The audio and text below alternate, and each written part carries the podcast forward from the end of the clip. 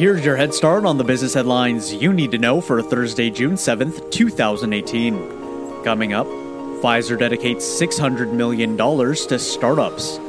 Boeing invests in a drone software company. And Microsoft sets up a data center at the bottom of the sea. We'll have all these stories and more in under seven minutes.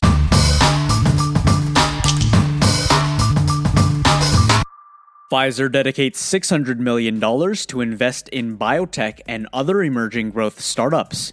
The company announced on Wednesday that it plans to invest $600 million towards new companies through Pfizer Ventures, its venture investment unit. It has dedicated 25% of its available capital to early stage neuroscience companies. Pfizer also stated that it looks to launch an internal team that leverages expertise across venture capital investing, business development, drug discovery, and clinical development. The fund actively manages an existing investment portfolio of more than 40 companies. Wednesday's announcement, combined with approximately $500 million already invested in the fund, brings total assets under management to more than $1 billion. Athena Health searches for a new CEO. The company announced on Wednesday that Jonathan Bush, the company's president, CEO, and member of its board, will be leaving the company effective immediately. Athena Health also stated that its board of directors are exploring strategic alternatives, such as the consideration of a sale, merger, or other transaction involving the company, as well as continuing as an independent company. Athena Health provides network enabled services for hospital and ambulatory customers in the United States. The company's network is comprised of 114,000 providers and 110 million patients. Wellness media company Well Plus Good has been acquired. Leaf Group Limited announced in a press release on Wednesday that it has acquired Well Plus Good, a wellness media company.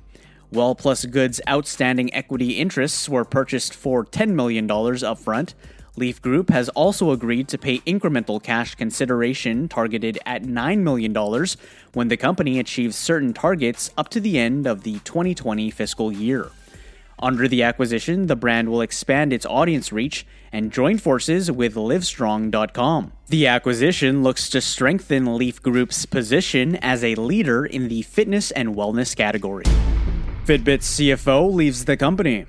Fitbit announced on Wednesday that William Zerella, the company's chief financial officer, will be leaving the company effective June 15th. Zerella served as Fitbit's CFO since June 2014, where he helped lead the company to its IPO. The company stated that he will pursue opportunities with an autonomous vehicle technology startup. Ronald Kisling, currently serving as the company's chief accounting officer, will replace Zerella, where prior to Fitbit, he served as the CFO of Nanometrics, a publicly traded semiconductor equipment company. Boeing invests in a drone software company. Boeing announced on Wednesday that it has invested in Kitty Hawk, a technology startup focused on helping commercial drone operators safely operate unmanned aircraft. According to a Kitty Hawk company blog post, Kitty Hawk raised $5 million in funding, bringing the company's total capital raised to $6.5 million. Bonfire Ventures led the funding round. The company stated that the new funds will help further its capabilities as a full stack enterprise drone solution to empower a variety of industries already realizing value from commercial drone operations. Microsoft tests a data center at the bottom of the sea. Microsoft announced on Wednesday that it has set up an experimental shipping container sized underwater data center on the seafloor near Scotland's Orkney Islands. Data centers are the backbone of the internet and the project looks to accommodate exponential growth in demand for cloud computing infrastructure near coastal cities. The data center is part of a Microsoft research effort called Project Natick, an initiative to see if the company can manufacture and operate environmentally sustainable prepackaged data center units that can operate underwater. Project Natick is currently in its second phase, where Microsoft will spend the next 12 months looking to see if the project is logistically, environmentally, and economically practical.